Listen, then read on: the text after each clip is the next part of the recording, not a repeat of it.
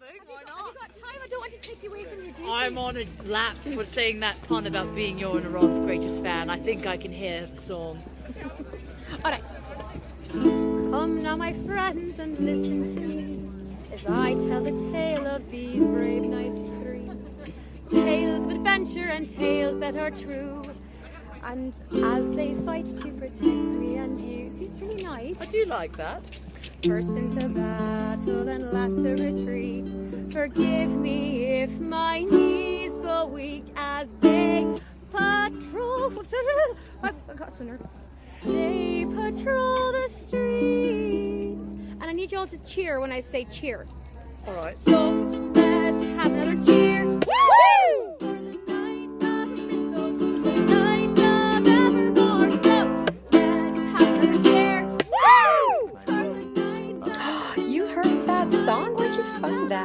The YouTubes. It's on the YouTubes. Oh my gosh. Yeah.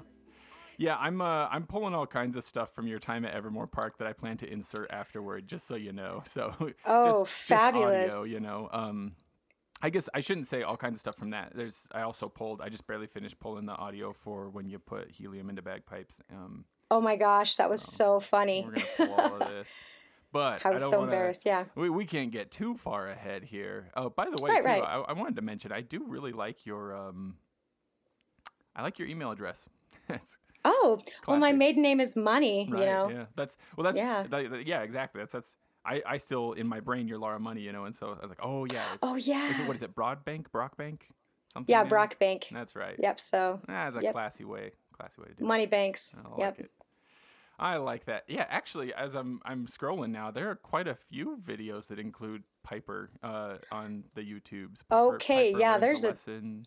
There's a ton of them. I mean, just story. Um, you know, if you get into the story, that's kind of what those um, videos were for. Was for people who wanted to like stay in um, in the loop. Yeah.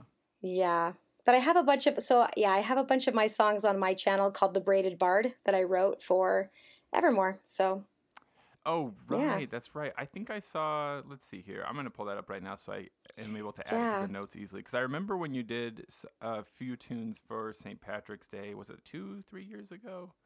um for who? I thought that For you guys? No, it was just uh, some videos you were doing. Uh, Oh yes. voice whistle and drum. I think. Did you? Yeah, it was during COVID. strings? Yeah. It was, I did. Yeah.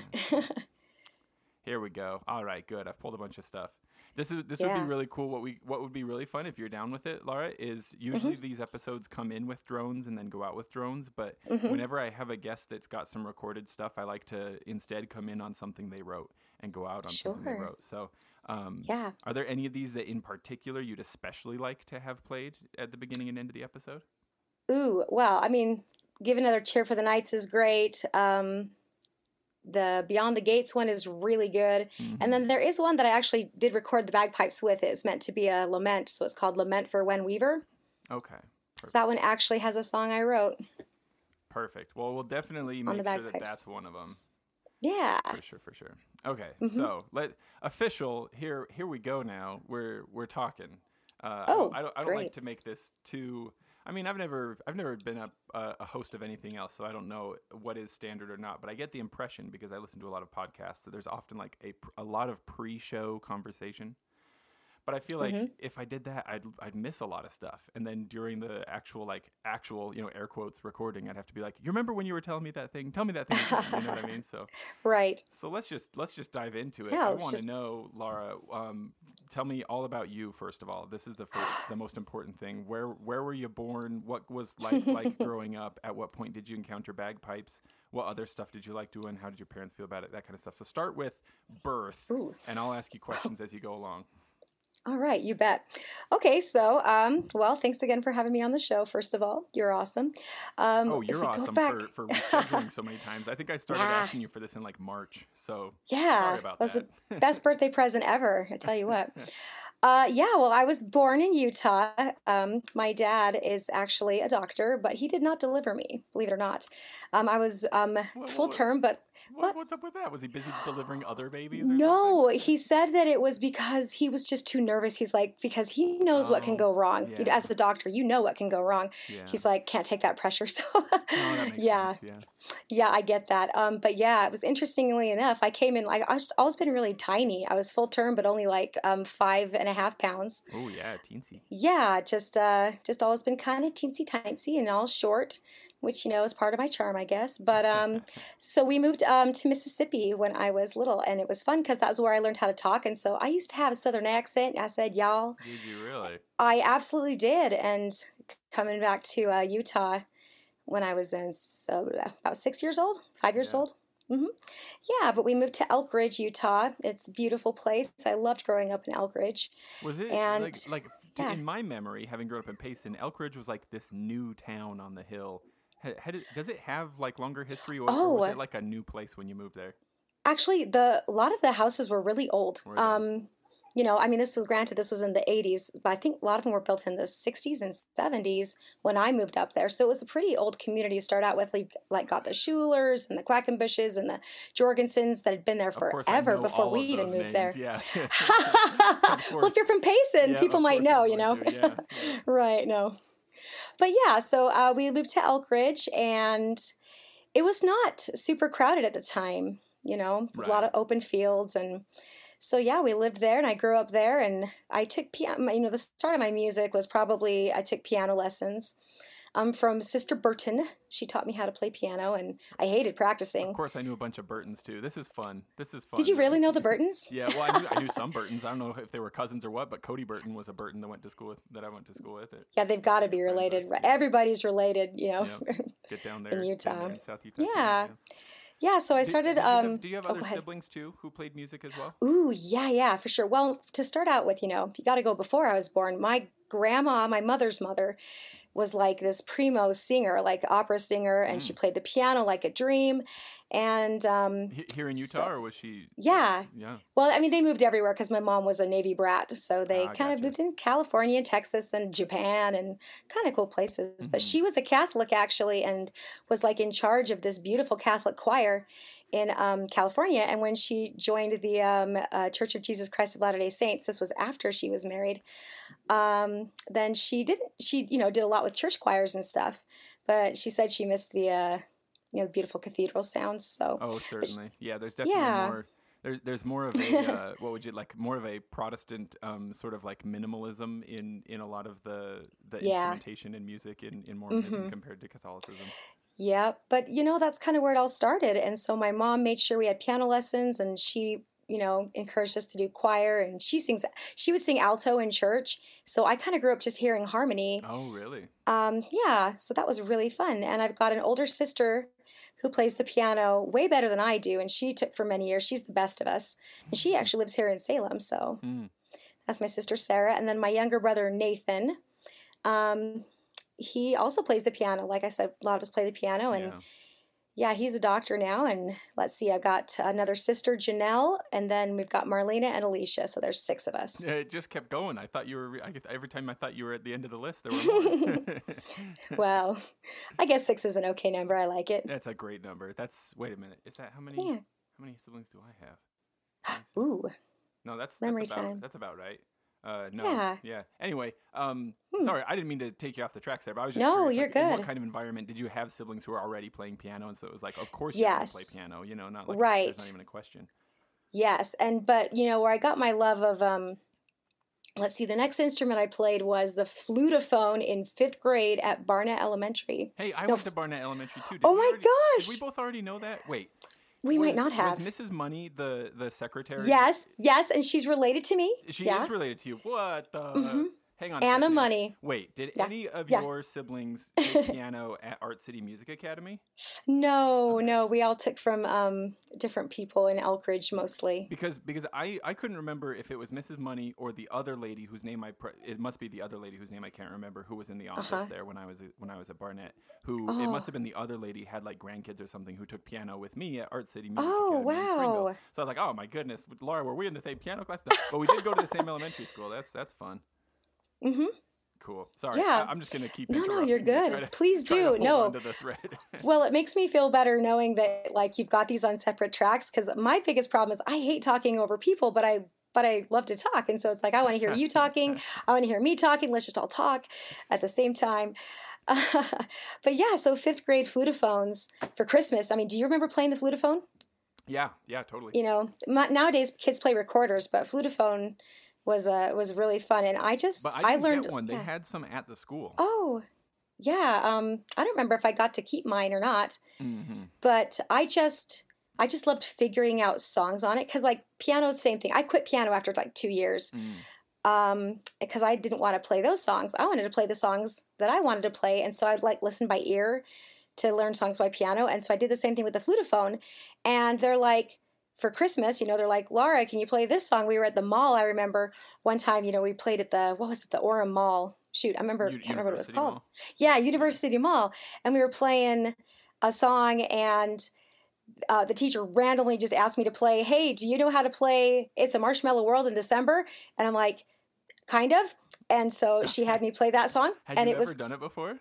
um no. so you just went for it. All right. yeah, I had it on my piano books, like in one of the Reader's Digest piano books at home, and Yeah. I brief, I vaguely knew it. It wasn't great, but I mean, I was I was rather excited that I could entertain people, and that's I've loved entertaining people ever since. Yeah.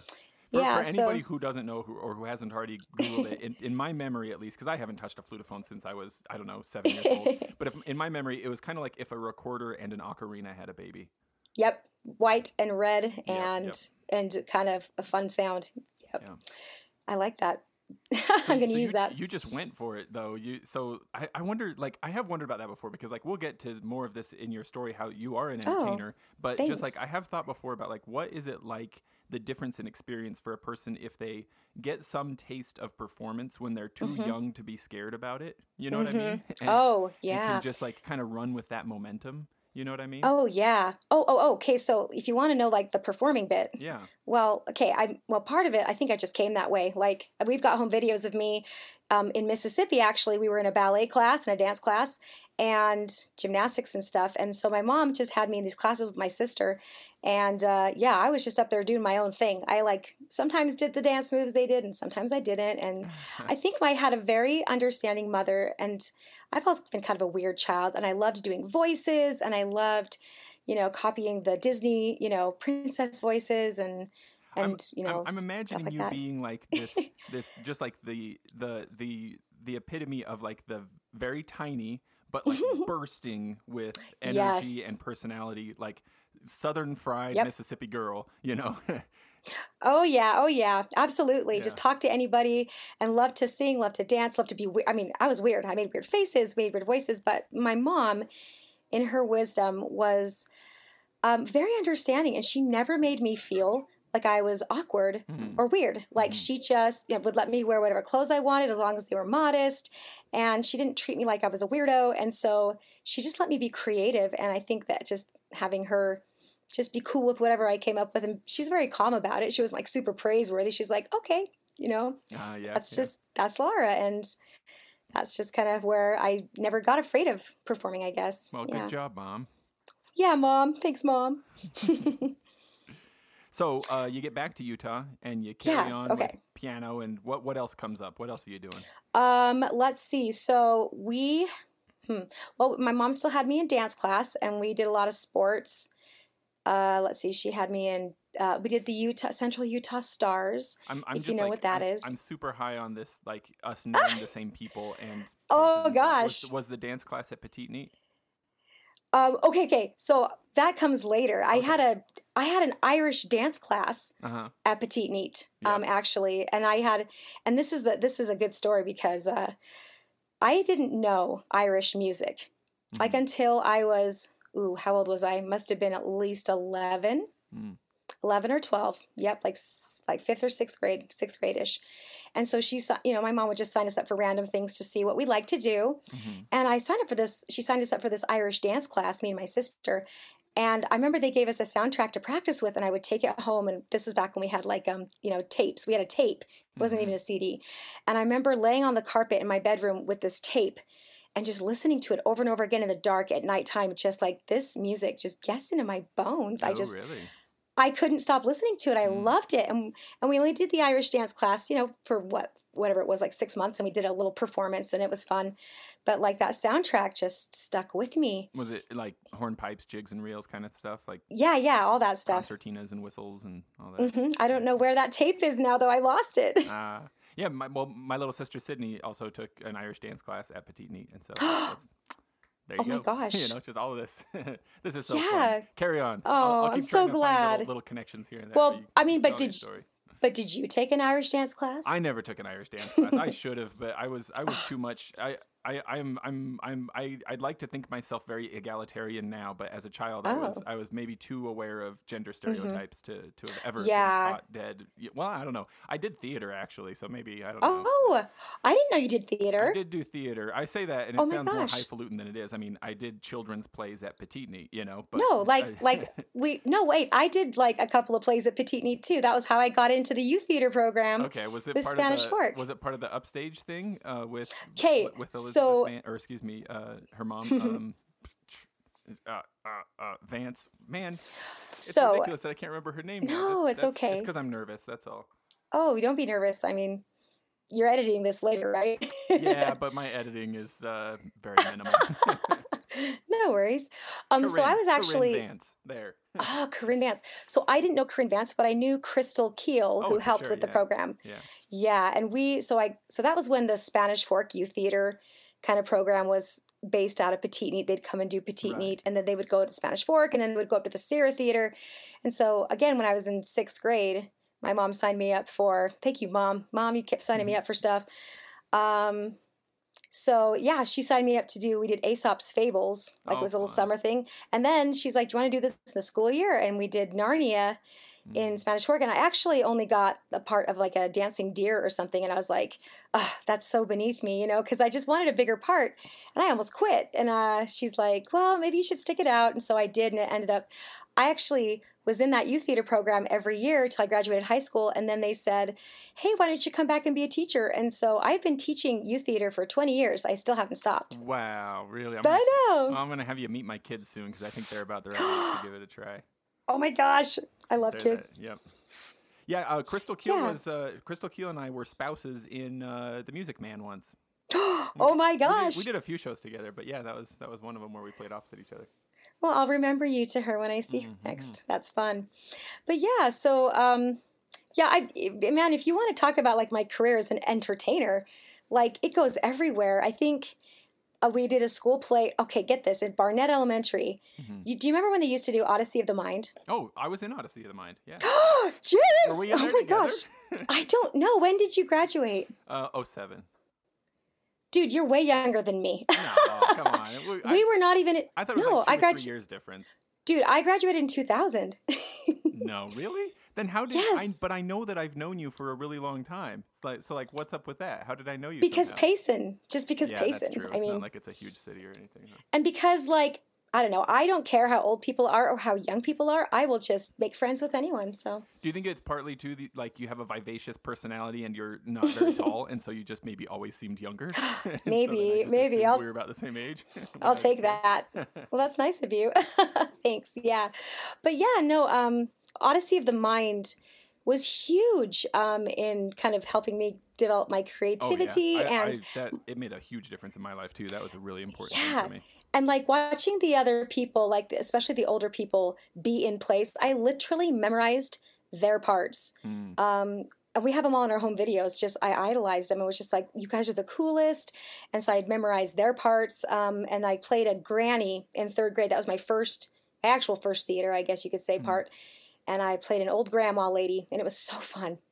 Yeah, and so we should describe just briefly for anybody Oh, who's yes. suffering through this. Odyssey of the Mind Jeez. is is like they would give they split these groups of kids into teams. It's like this Mhm. creative thinking thing, Mhm. and so yeah. di- it's kind of like sports too. Like there would be competitions, and so there were different things, but the, kind of the main event Yeah. was you'd be presented at the beginning of the school year with like, here's your problem. Now you need to Mhm. solve it in the form of a skit. Of a skit. Yeah. And so like sometimes it was like a mathematics problem, like like with physics, you had to build something that could hold a certain amount of weight, but you had to work that into your skit somehow. And sometimes it was like I don't know. I remember doing one that was like mechanics. Um, I remember Right. uh, were they all something mechanical like that? I don't know. Um, no, not always. Um, we had one that was dinosaur related. It was Mm. science related sometimes, and my sister did it too. And they did, yeah, they had to build a lot of machines. There's a one where you did balsa wood, where it had to see how much weight you had to build a structure to see how much weight it could take. Yeah. But sometimes they were just creativity, where it's like you have to include Dr. Seuss in your Oh yeah, that's right. uh, thing, and you had to include dinosaurs. yeah, and I, I did one that was like I remember now that it was like a marketing thing. We had to come up with a product. And, Yeah. and also like make our skit into somehow a presentation of that product, why you need it, what it's good for, that kind of stuff too. Right. And when I was in sixth grade, we we did it into middle school somehow. I don't know how, but do you remember Chrissy Vest or the Vests at all? Oh, for sure. Um, Brady Yeah. Vest was. Uh, yeah, was yeah, my- yeah, her brother. Oh my gosh, or her cousin. What I don't know. They're all related. Something like that. Yeah, I think their But grandpa was the mayor once. Like again, small town. Wow. I love I love small towns. But yeah, when we were in sixth grade, that was our last year doing it, and we actually had a music. Uh, a musical challenge. They said you had to Mm. build a musical instrument that you could play without touching it, and so that was a fun Oh. challenge. Hey, Mm-hmm. fun connection. One of the years that I did Odyssey of the Mind, Yeah. we made a bagpipe for for the for one of our um Challenges. for one of the challenges and it, what what we did is we just took a bag and like tied pvc pipe into it and then i like Mhm. spit into it like a like a didgeridoo like a tiny didger like a trumpet you know Uh huh. um and we pretended like that counted but that Wow. there you go No, bagpipes totally. are still here Wait, did you know about bagpipes when you guys made that? Were you into Oh, bagpipes I- when you did that I was into it. I wasn't playing bagpipes yet, but Uh-huh. um, my family was always very enthusiastic about bagpipes for sure. Like it, Oh. was, it, it had already been very clearly uh, described to me that my future would hold bagpipes, according to my father. You know, like I was going to play Wow. bagpipes. So Cool. I didn't know that. See, I love that we're talking because like we we didn't get a lot of chance to visit, you know, and we're Yeah. doing performances and stuff, but uh together. So this Yeah. is fun to get to know more about you too. Yeah, but I keep on. I'm I'm getting too excited about all these connections, so Oh, I'm going to try to hold back a little bit and let you tell okay. a coherent story about how you got to where you are. So. Oh gosh, coherent is asking a lot. um, okay, so let's see. We're in sixth grade, Odyssey of the Mind. I've been playing the flutophone, uh, ukulele in fifth grade. But when the band people came around, you know, they're like, "Hey, you can play all these different instruments," and I was torn. I was like, "Do I play drums?" Or like, because I felt really good at the at the flutophone. I'm like, I felt competent at it already. So I'm like, do I play the flute? And they're like, well, you should probably go for the clarinet because it's the most closest to fingering. Mhm. So I'm like, hmm, clarinet or drums, clarinet or drums.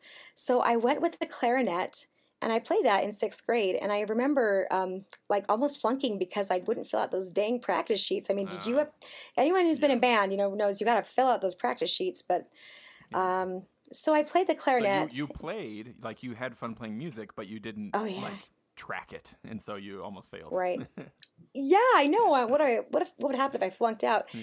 Yeah. Also, what would have happened? Like one time, I was at that. Remember the old middle school in Payson? It was the old one right across from the park. Uh-huh. That's where I went to middle school. And so I remember going there for band practices. And one time, my mom just didn't pick me up. Oh. And you know, I'm like, well, I can't really just walk home. That's a long way for a sixth grader. And I was sitting there on that porch for like two hours, waiting for my mom to show up. And so I'm like, well, at least I had my clarinet with me. That's that's lucky. sit there and play some sad songs on your clarinet. yeah. Oh man, now I've got a good picture in my head.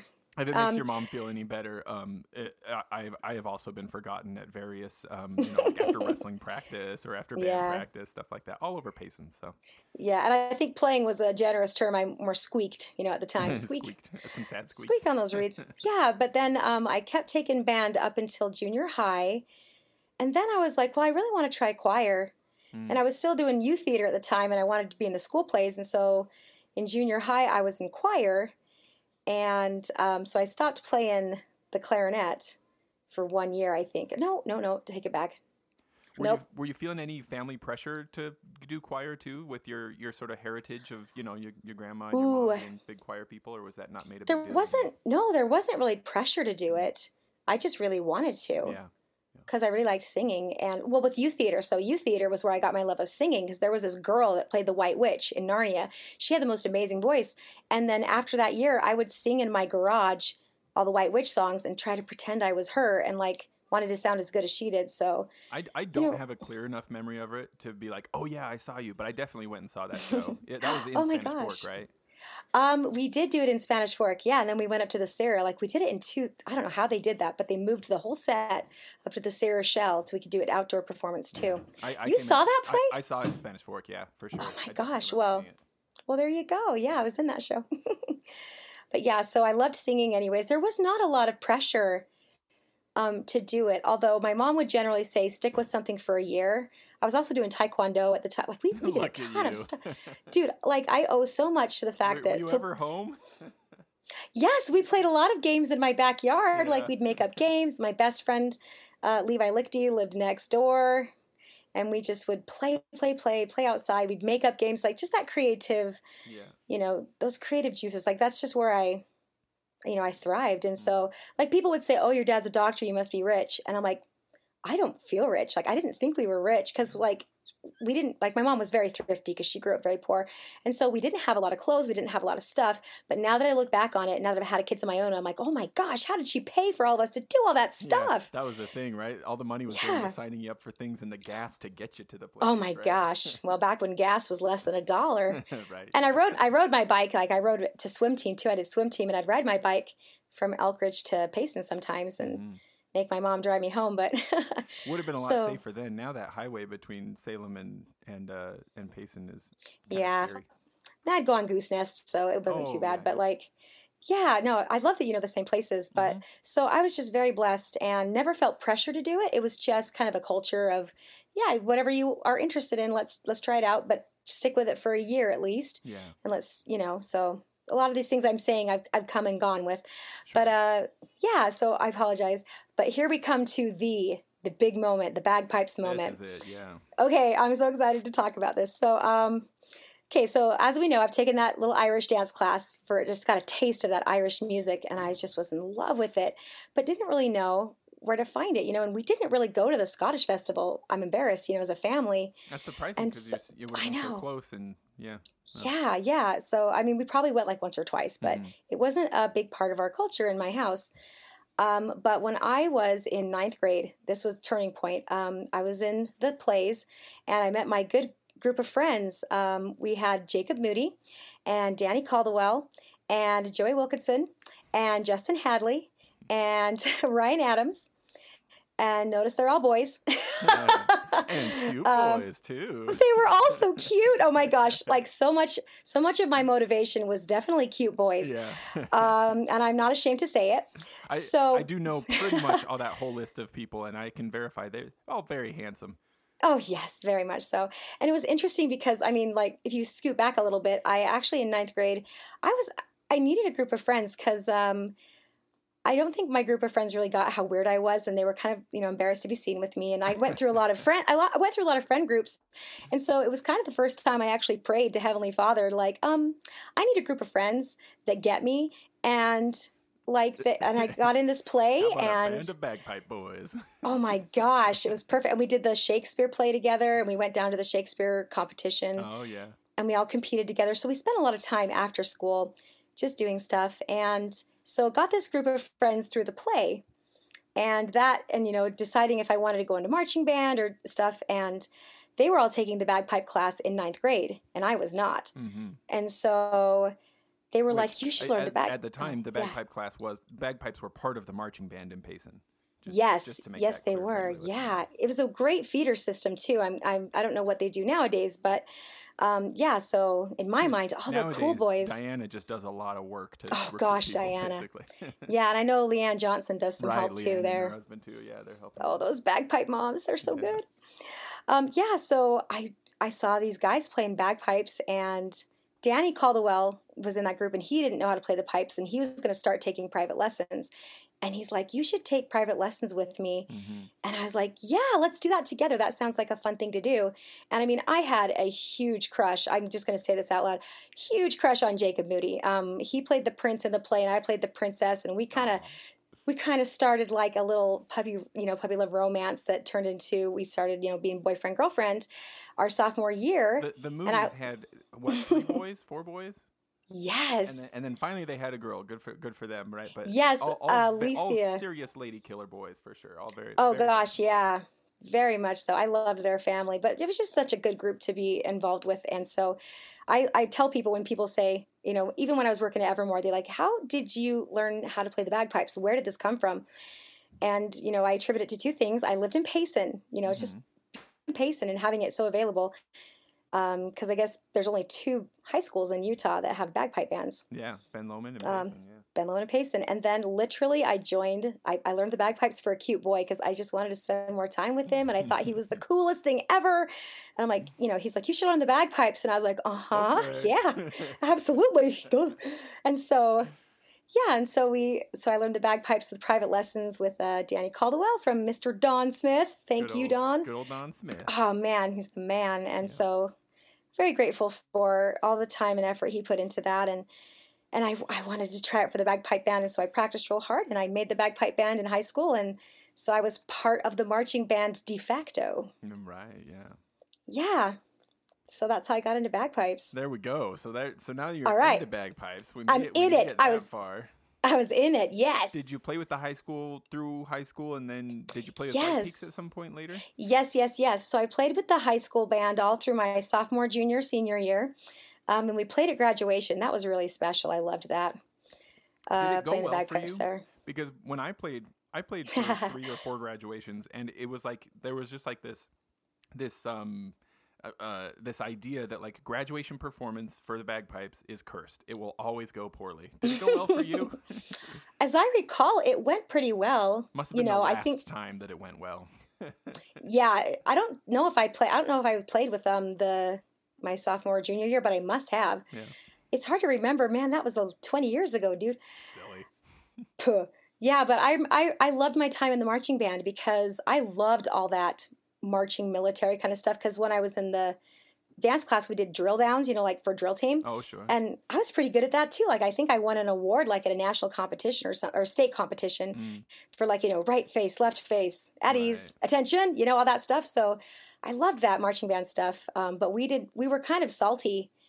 I remember there was some bad feelings and some salty feelings. It was kind of a hard thing that if you wanted to be in the pipe band, you had to be in the marching band. Like Right. it was a it was a double deal. And so I think there were some pipers that were really great that just didn't want that and so we I felt like we missed out a little bit on having them there. Mhm. But um but yeah, but we still we still, you know, got to hang out and play bagpipes together. Yeah. So yeah. But then it would have been a, very natural thing to go play with White Peaks because Don Smith was running the band. Oh yes, yep. The, that feeder system, man. So after high school, um, I went to. I got. Let's see. I got the Sterling Scholar in music because music has always been a huge part of my life. Mhm. I took AP music and passed that test, so that was lucky. And you know, Mr. Dahlquist was the choir teacher, and I just took choir all throughout high school too. And Yeah. yeah, music is huge, and so of course I wanted to keep doing it. So I got a got a scholarship per UVSC back when it was Utah Valley State College. Right. And I actually I I was this close to going down to SUU to play bagpipes down there cuz it was also my dream. I had this dream, James. Mm. I had this dream because my mom used to our parents took us down to the Shakespeare Festival every year Yeah. since we were 12. And of course I had a crush on all the musicians, but I was like all I want to do is grow up and sell tarts and speak in an accent and be in that green show, tarts for sale, you know, and yeah. and announce the shows and just dance and and do the funny plays. So that was my side dream. That's a great like, dream. I know. And so I was like, maybe if I go down to SUU to play bagpipes down there, I'll get in the Shakespeare Festival. Yeah. Yeah. And I do remember, like, I can't remember, Don Smith kind of maybe colored that situation. He's like, ah, there's a lot of politics down there. And also the money thing. I was like, well, if I stay at home, I can, you know, save money. So, Yeah, but I was this I close. don't remember. I, he told me about it, but I can't remember. Was he had he been at SUU himself? Yes. That's yep. right. Yep. Yep. He and Deanne were down there. I think that's where they met, or Yeah. yeah. anyways but that so there's some hard um you know things that went on down there that i was like oh well you know maybe it's for the best i did and and you know you'll see how this all fits together because Mhm. this side dream of me being in the green show Oh yeah. and being a performer and speaking an accent is going to come into play in a bit. But like also I think that if I would have gone down to SUU, so as a theater person, I'm I get a little too familiar with, you know, people physically and just like ah the, the chances to get inappropriate for myself, I know. Isn't it I think I funny? would have such a thing, right? Why is it such a thing? I I think well, I actually think that it's just this innate, you know, nature that is you know a very loving nature, and it just gets um, you know if it is given its head, then it just you know can get a little out of control and. But it's this very innate love for people and just to interact and see people smile and, but oh yeah, I could have. If I- I yeah. think- do, do you yeah. think part of it could be that like also that like any of us who is drawn to theater, it's partly that like we we like feeling loved as well. Like we want people to Oh my gosh. for us and stuff like that. Oh, so yeah. all of us together for hours on end, day after day. Like we maybe Mhm. are very likely to get a little too familiar, a little too quickly. Yeah. Oh yes.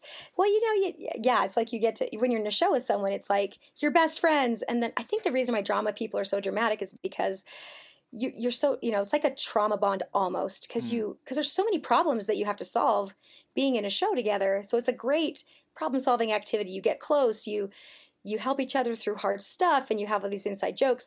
But then you have to leave when the show's over, and it's dr- it's Mm, it's mm, emotional mm, Yeah. and you go through these ups and downs like a roller coaster. It's like, yay, we're best friends, and then oh, I have to say goodbye, and then we're in the show again. Yay, we're friends, and you have to constantly say goodbye to like your best friends, and so, you know, we just make the most of it, and And I don't know. sometimes making the most of it goes a little a little beyond the Gets line, little- especially in a conservative religious community. I know, I know. So, but anyways, I just know myself. I think, yeah, I might have my life might have gone a different direction if, you know, I would have been, Yeah. you know, uh, left to my own devices, and I'm okay with that, you know. So Yeah, I'm. I'm okay with how things turned out. Yeah. I'm I'm happy. So yeah. Oh oh oh. So kept playing bag, bagpipes all throughout college. Um, let's see. Okay. But what Now you better that- ask. If oh. you were playing bagpipes all throughout college, was that mostly with White Peaks, or were you doing a lot of? That was only- That was a, that was with White Peaks. Um, occasionally I would get asked to play at like a funeral. Oh my gosh. Okay, James, I forgot. Bagpipes are so important because um, so you know my mom's family, Mhm. but my but my mom's dad, my great grandpa, she would visit him up in Sugar House like every month. Mm. Like she's a good granddaughter, and she would take one of us to go visit him. And um, he started to lose his hearing after a while, and so I would bring my bagpipes and play for him, and it was one of the only things he could hear after a while. Yeah. And I just felt loved that he loved my bagpipes. 'Cause, You know, some people they either love them or they hate them. right. But he was always so enthusiastic, and so he actually passed away my senior year. Mm. And uh, wait, was it my senior year? No, I think it was. It was like the year after I graduated because I remember wearing my White Peaks Mm. uh, kilt, and so I played at his funeral, and I just, oh, I, I was so grateful that I could play the bagpipes, and in that solemn moment, you know, when bagpipes are so appropriate. And we actually had a bagpipe connection where I played my bagpipes for him while he was alive. And right, yeah. gosh, I'm getting teary eyed just remembering it now. Yeah. No, that is special. But yeah, so I'd play at funerals and I'd play um, for the odd thing here and there. Uh, when I I actually played in a parade, uh, like a couple of parades on my own, like for my ward when I was uh, first married. That's uh for Um, anybody who's not uh, plugged into Mormonism. A ward is like a local Oh, congregation yes. in church. Thank you, thank you. You I actually got kicked. I actually got kicked out of I've a got play. friends who I know, who I, who I at least two people who I know listen to this who aren't Mormon. So you know, I'll, I'll translate for them Oh, if nobody else. And I apologize right now because my vernacular is just, I just talk, talk, talk, and I don't even think about it. And I appreciate that because I'm not good at that kind of thing. So I appreciate you sweat. doing that. Um, so I actually got kicked out of a play once because I I chose to play the bagpipes in a children's parade or something, and I was late for a rehearsal. This was at the SCERA Theater, and I was it was kind of sad. I, I was playing Martha in the Secret Garden. It was like one of my dream roles, Yeah, and it was like it was like literally two weeks before the performance, and it was a big scandal. well, like like What- I'd been yeah I've been late for like th- like they're like wait that was three three rehearsals you were late for, and the only reason they were able to do that is because they had a backup Martha, and so I was I was say like what uh, uh, they, beggars can't be choosers. This is community I know. theater. What are they thinking? but yeah but Utah Community Theater you've got a lot of talent like yeah, a lot of people. the talent pool in Utah is huge, so that was kind of sad but but I I did play those bagpipes and and things and so Is that Yeah. was the SCERA Theater? Is that the shell, the outdoor one? at the yes yeah the outdoor theater We live super Yes. close to that theater. Oh, we isn't live- it beautiful? We, we live close enough that I can listen to the concerts when I'm out doing my yard work, Mm-hmm. and the overflow parking ends up on our street, so they give us free tickets every season. Very cool. Yeah, lucky us. Yeah. And and I was actually in a I was in the Into the Woods that was uh it wasn't at the Shell, but it was in the indoor theater. Yeah. And I played Little Red. That was one of my other favorite dream roles. Laura, guess what? What? What? I did, What? I did Into the Woods at Peteetneet once, and I was the big bad wolf.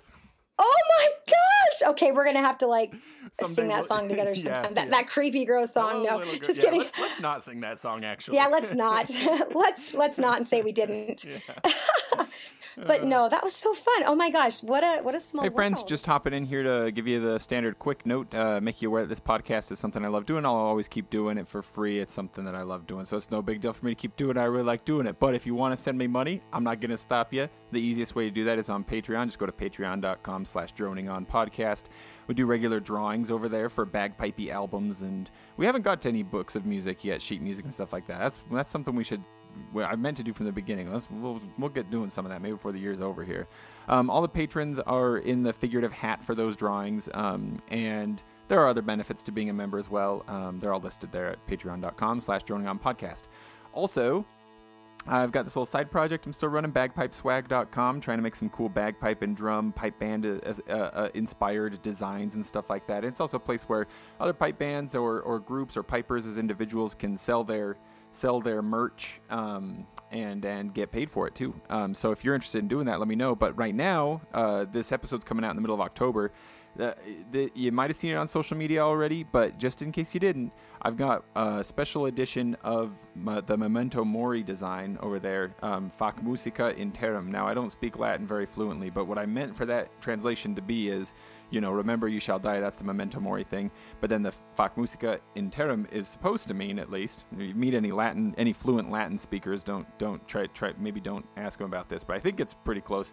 It's meant to say, um, uh, make music in the meantime, or meanwhile, make some music, and uh, it's a it's a fun design. So I'm doing a special edition of it in October, where it's got this nice Halloweeny orange, printing it on black. And here's the thing, I'm selling it at fifteen dollars per shirt, which I'm not even joking. Is some of the orders, depending on the size and how far it ships, are going to cost me just a little bit of money. But here, I'll be super transparent with you. Here's the reasons I'm doing it. One is that it's fun, and it's just a thrill to me every time I see something I've designed on somebody else and so I want to get more stuff out there. Another because I'm just feeling real. I'm in a very grateful and appreciative mood right now, having a lot of fun doing these bagpipey projects and stuff like that. Another is that I want to get people on the website because my hope is if you go there for the cheap shirt, you'll see other shirts that you really like, and you'll buy some at the regular price, or you'll put together a holiday shopping list for your for your significant other or something like that. And then another is that I want to get some more social media activity going on with the uh, with the with the bagpipe swag thing. So bagpipes.swag um, on Instagram and Facebook. That's where I post photos of the new products and stuff like that. So follow it. Um, maybe get yourself a shirt. Um, if you and, and here's the promo is that if you get one of these shirts and then tag bagpipe swag in a photo or video of you wearing it, then I'm going to do a drawing at the end of the month on November 1st um, for someone to win a $45 gift card to use on bagpipe swag. So go grab one post some photos and see if you don't win a gift card get start on your holiday shopping there with that or something like that you know? Don't forget you can write into the show at the droning on podcast at gmail.com there'll be links for all this stuff in the show notes. And let's get back to talking with laura. She's I awesome. I was married by this point. Um, I got married um, to my husband, Cooper Brockbank. And he, so, yeah, so when people say, you know, I, I dated Jacob Moody all throughout high school and kind of thought I was going to marry him and, you know, wrote to him on his mission, you know, his religious mission. I wrote to a lot of, a lot of uh, friends that were on missions and it didn't end up working out. And so I was just grateful. Ju- oh, just go to ahead. make sure like that's that's a that's a whole thing for Gosh. if a mormon boy goes on a mission then like if there's a girl writing to him you know like like to say i'll write you on your mission it's it's kind of a commitment it's like a whole thing right it's like Uh, actually, I didn't think of it that way because oh, oh did you my no, my mom is funny. You know, you can tell my mom had a lot to do with stuff. She's like, those guys are out there for two years, and they it's a service. If you write them a you know write them letters, it's this is you know. You know, how could you not write them? You know, I just see. to give them a friendly, just a friendly note. so I and should so, say then for some people that's what For it some means. People. it- it's like it's like a Yeah. wink thing like I'll write to you means I'll wait for Yeah. you you know in, in, in many ways Oh. for some oh. people for some, you know, I was writing at one point, James. I was writing twenty missionaries all at once, and and it was it wasn't because I was a player. keep your options open oh, but there was definitely that element there because I was like, you know, well, when you do get home, you Yeah, know, right? Yeah. and and that was how me and my husband kind of how I really fell in love. I, okay, I had a crush on every boy in high school, and and and my husband and I, Let's not we let, were. if Jacob Moody happens to hear this, let's not let him feel too good about himself. He wasn't the only one you had a crush on, right? Uh, well, while we were dating, absolutely, he was the only one I had a crush on. You know what I mean? But I mean, you just have like those little friendship crushes on people. but yeah, sure. just like I just love people, and um, yeah. So I actually fell in love with my husband through letters because he was he was in my ward, but like we didn't date or anything. Mm. Um, and then we went to high school together, and so he graduated the same year I did. And so I kind of saw him around. We rode the bus together and kind of sat together and chatted, you know, just as friends to have some someone to talk to because I lived in Elk Ridge and rode the bus. It's a long, long, long bus ride for sure from Yeah. Elk Ridge over to any school in Payson. And I did drive, but I, I rode the bus to save money, and I had to, anyways. And when I was in, you know, marching band, we had to get rides, anyways. Mm-hmm. Sorry, I digress. I, I'm a little, you know, I'm just excited to tell all these No, no, details. and- I, I'm just charmed by the idea of anybody falling in love through letters. I think that's a lovely thing. Well, yeah, he, I just, oh my gosh. And he wrote poetry and like, it, it never felt like he was like trying to win my heart. I just fell in love with the fact that he, he like, um, never told me what, you know, I think he wanted me to hear, you know what I mean? Or what Mm. he thought I wanted to hear. He was just himself. And, and yeah, so we wrote and I, I teased him. I was like, um, how come you never took me on a date? Like before you went on your mission? He's like, cause I had to earn all the money myself. He was constantly working. Mhm. And so he almost took me to prom um, when me and Jacob were on a we were on a break, kind of, and I thought I wasn't going to get to go to prom, and I'd already made my like handmade my dress, and Wow. we ended up not going and together. And so my mom was like, "Oh, we got to find you a date," and it was like kind of, "Is he going to take me? Is he not?" And so everybody had already gotten a date by then. And Yeah. long story short, I went with one of my theater friends from Spanish Fork, and it was lots of fun. Hmm. Yeah, it, Yeah. I think it was. Uh, J- I, I was just double checking to make sure because I have misattributed quotes before, but I believe it was. Oh. Jane, it, it- I can verify it was Jane Austen who said, "A person who can write a long letter with ease cannot Yeah. write ill." Oh gosh, So and that's we him, huh? Yeah, and me and my husband, like, we had contests to see. Like, I think I he wrote me like a I wrote him like a ten page letter, Oh, and so he he wrote me back like an eleven page letter. So it kind of became a competition because I'm highly was his handwriting getting bigger and bigger as he went along? Larger. Uh, his handwriting was his handwriting was beautiful and way better than mine, and so I was like, wow, this is Mhm. this is very attractive handwriting. Yowza. Right. If you can't see his attractive face uh, during those two years, you're looking at his attractive handwriting and be like, "What handsome! What a handsome hand!" something like that. yep. So uh, yeah, so he came home from his mission, and we got married, and then, and then, so I kind of actually stopped playing the bagpipes a little bit off and on because I had, you know, as we started having kids. At the point where I had, and I was teaching school too, I got my degree in elementary education. So I Mhm. was teaching full time and trying to put him through school. And I had these two kids. Um, I mean, gosh, my my life story. How can you do this to me, James?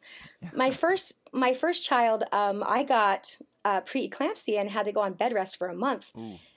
Yeah, and so and then even then he they I went in for a checkup and they're like, we have to take him now. He Mm. was a month and a half early, Oh wow. um, and so we were in the hospital for two weeks and you know trying to figure out the feeding tubes and the oxygen Right. and And Jeez. I- to what degree does your I don't understand. I'm no I'm no medical doctor, but you know, a little more than half of a person's DNA comes from their mom. So your Mhm. smallness, even at full term, did that translate to super super smallness for your baby? um, baby? funnily enough.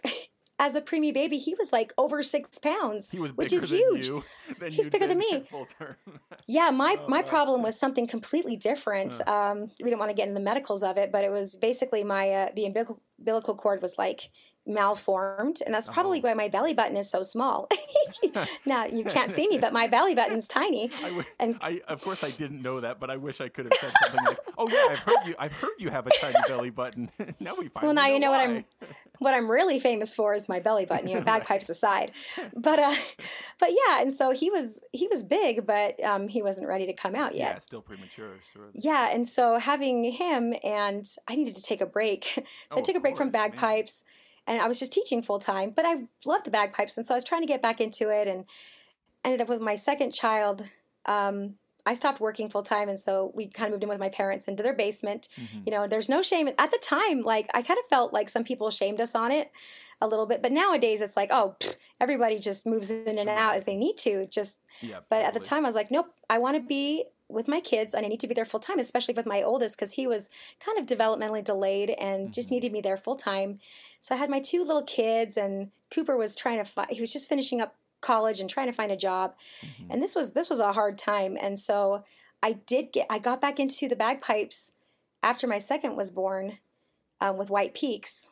Mhm. And um, it was like my one thing that filled my bucket. It's like my one thing that I did that wasn't being a mom. Right. Yeah. Yeah. So I was really grateful for that. Um, got lots of sun in those parades and couple let's of minutes see. Yeah, yourself to practice and things like But that. then by my third kid, I started developing um, what's called diastasis uh, recti, which is where your abdominal muscles are split apart from having kids. oh, and I, I would know t- about this. Yeah. Do you really? Wow, you're so smart. I'm super. I basically You am a are medical super doctor, smart. actually.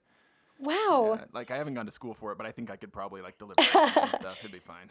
Wow. Well, if I was still having babies, maybe, you know, in a pinch, I'd call you I'd call you, James.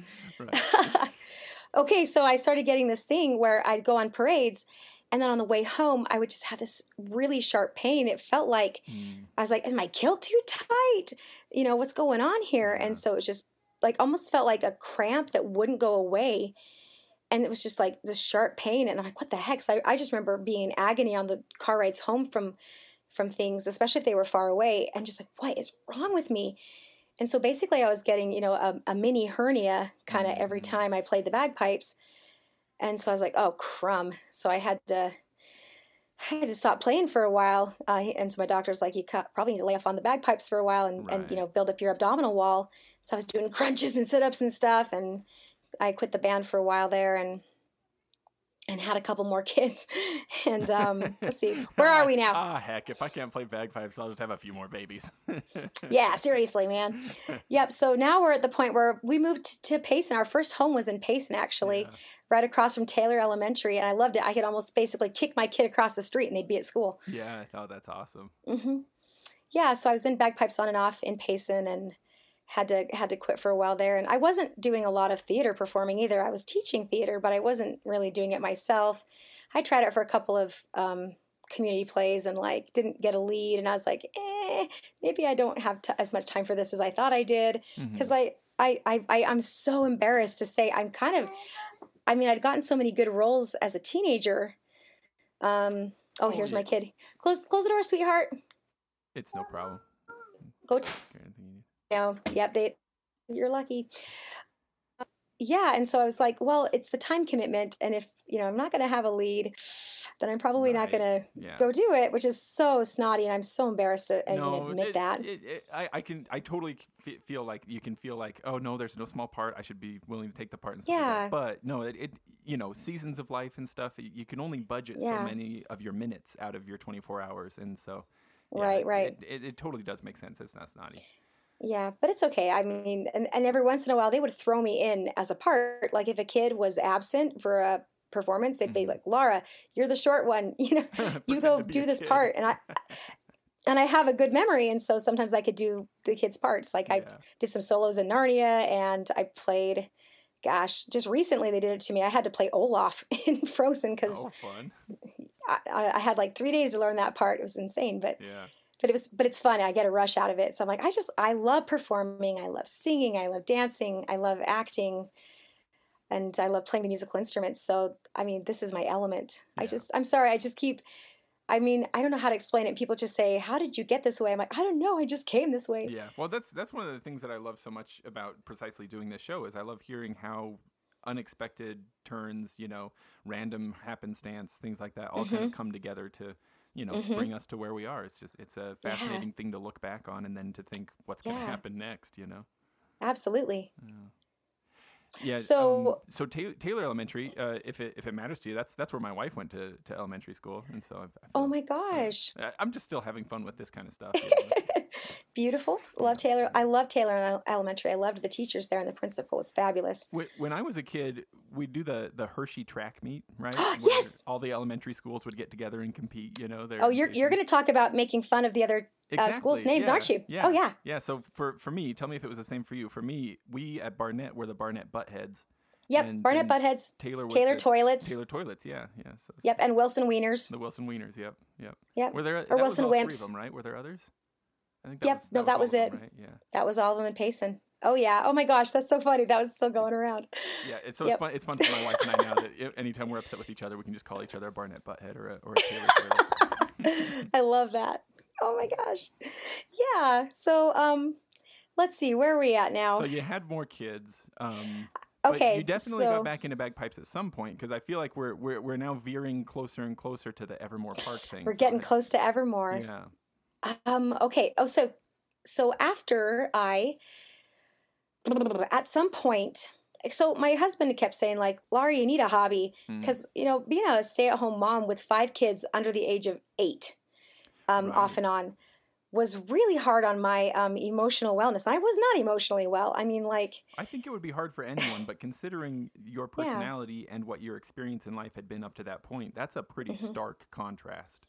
Yeah, and so it was hard not to get that, you know, validation and weird not. But so like I wanted to play the bagpipes, but I literally didn't feel like I had time. Yeah. And so bagpipes came and went, but I ended up getting a job teaching music at my kids' school one year, um, just because my husband was on the night shift, and I'm like, well, while you're sleeping, Mm. and while some of our kids are at home, you can kind of like be awake until I get off of the school job. It was, we made that kind of happen, and so I went. That was my like foray back into working. Yeah. Um, and I loved being the music teacher at my kids' school. So that was my creative outlet at that moment. And so I got to, I did a whole unit on my, Wait, wait, wait. Hang on just one sec. Oh. Laura. Hang on a sec. Our internet connection just got weak for a sec. oh dear. Okay, we're good again. It was just funny because it cut off right when you said I did a whole unit on, and then it went dead. so just back up a little Yeah. bit and just tell me you did a whole unit on what? On Irish stuff and Scottish Ah. stuff in in March because I'm like, okay, well, if I'm the teacher, I get to teach what I want. Yeah. And so I taught them a, a- like a little bit of Irish dancing, you Oh, know, for that. And I taught them, we, we looked up, we listened to some Enya songs hmm and analyzed them and drew how they made us feel. And then on St. Patrick's Day, the week of, I played my bagpipes and taught the kids how the bagpipes worked. Mm. And since um, that was just a highlight and getting to play the bagpipes for all the elementary school kids, and I played it for the entire school outside and said, anyone who wants to come can come listen to it. Mhm. And so that I- was a, I, I Go have ahead. gone and played pipes for my kids' classes, um, and that it, it definitely like for any gigging piper, I don't think there's a more validating or, or fun gig in the world than to have kids get excited and ask you questions, and even when they cover their Oh. ears, you know, it's fun. Yes, and yes, for some of them, that's the first time they've ever actually seen bagpipes. And when you open them up and show them there's all these secrets inside, just seeing their faces light up, Mhm. like that's how they work. Like they're like you can see the little wheels turning in their heads. Like Yeah. sci- what music is kind of sci- you know, or science is sorry, music is kind of scientific. You know, right, right. got to have physics and stuff to make the Right, bagpipes stem even work. music, Yeah. And if I was, you know, and, and because I'm a performer, I'd always teach kids, you know, and I still do, in my Scottish accent if they're really good. But if they get noisy, then I stop, and they're so quiet because they want to hear the Scottish accent again. Yeah, it's not that if they're if they're not being good, you switch to the Mississippi accent to to to, to, punish them. Um, I, they ask for all kinds of accents. You know, I can do my my 'em all, huh? Mississippi accent. You know, I'll just only if they're good, I do all my accents. yeah, and so I, I was like, oh yeah, I love bagpipes, and so I, I actually, okay, how did I hear about Garden Valley? How did I hear about we, it? We might have asked you directly when we were getting started in 2015. We were that was part of the how we would get to competition numbers. You know, we were like, all right, let's find all of our friends who we used to Mhm. play with who have stopped playing. And Yep, that let's was make me. the band really family friendly. So if they want to bring their kids, they can bring their kids. You know, let's try to overcome hurdles that might be keeping them from playing right now. And we just started reaching out to people.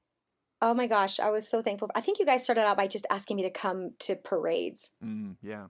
You know, just like kind of eased me into it. It's like, oh, and by the way, here's the music, and we're, you know, at this park, and you can learn the music, and hmm you know, and by the way, your kids can come get, you know, free free drumming lessons. And I was like, that's it, I'm sold, because my my son had shown an interest in drumming, yeah.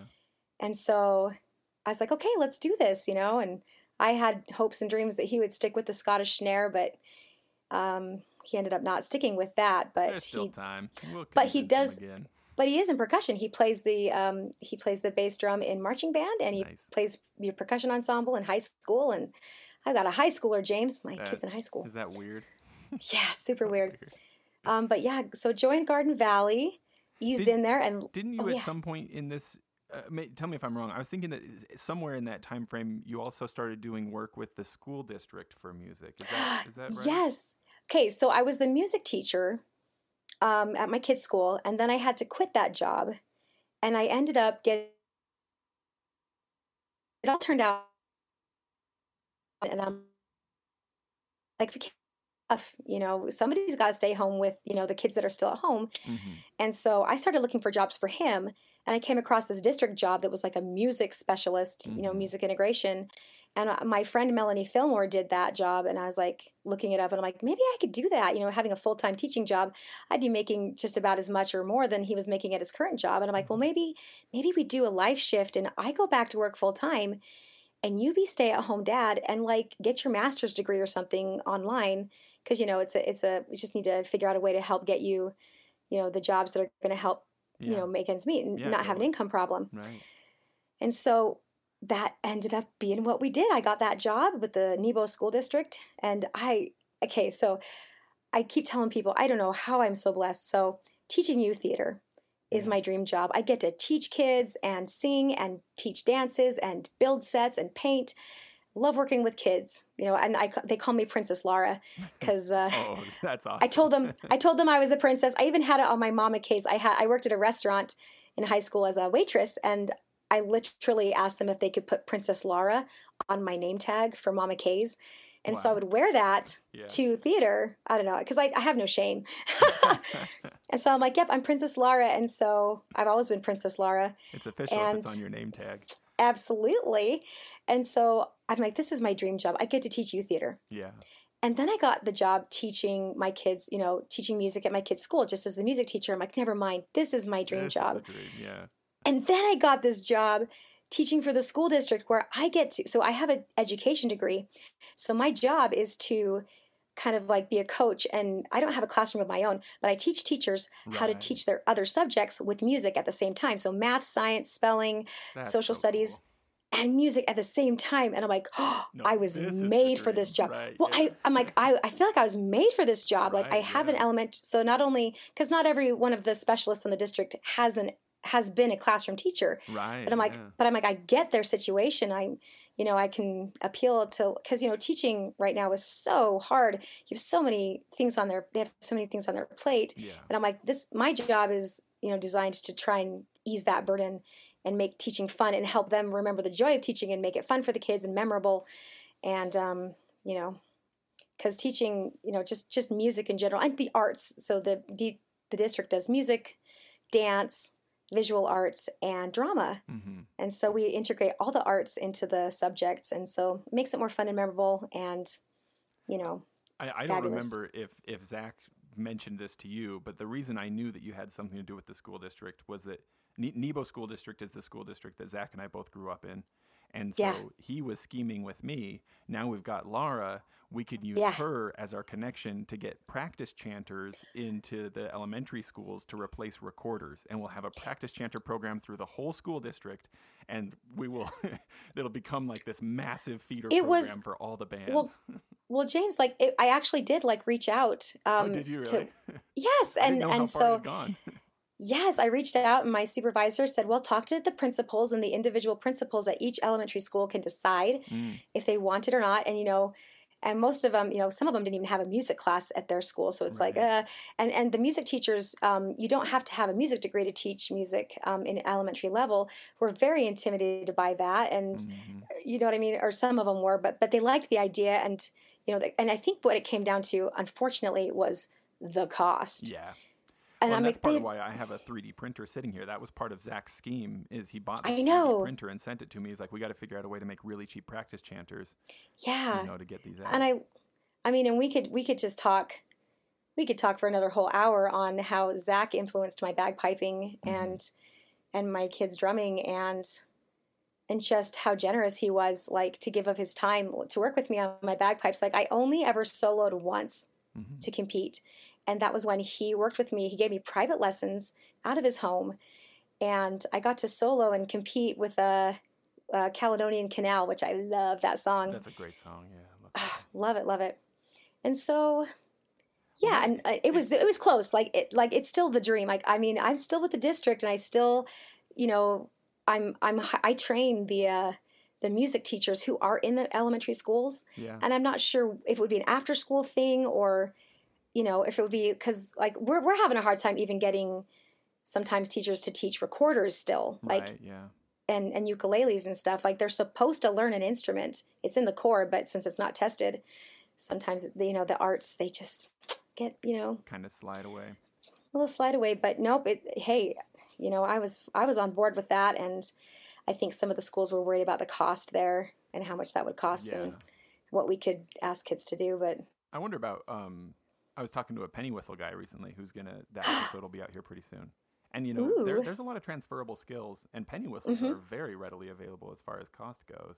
oh gosh they're only like 10 bucks but i mean even the even the pre 3d printed chanters Yeah. weren't going to be that expensive Right. Yeah. yeah You know. oh did i mention Oh, go, oh, ahead. go ahead No, no, no, no. You mentioned. You mentioned. Well, speaking of penny whistles, um, so after I, um, in my junior year, I actually got to travel to the UK um, with people, the people's student ambassadors. You know, they send you that stuff in the mail, and they're like, Oh, "Send it, give us money, and we'll take you over to the UK." And since, and ever since I got my bagpipe friends, I was heavily into the Scottish Irish culture. I mean, our favorite movie was Braveheart, yeah. and um, we listened to Loreena McKennitt music Love it. and just oh my gosh and so i'm like mom i gotta go and so i paid half for that Yeah. and i i bought a penny whistle in ireland So a tin whistle Super authentic.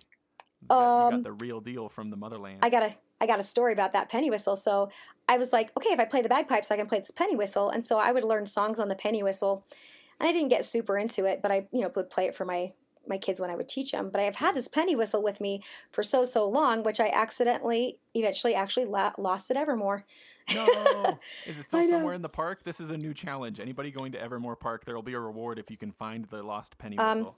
I've actually lost two penny whistles at um, Evermore now. So Oh, there's two of them floating around there somewhere.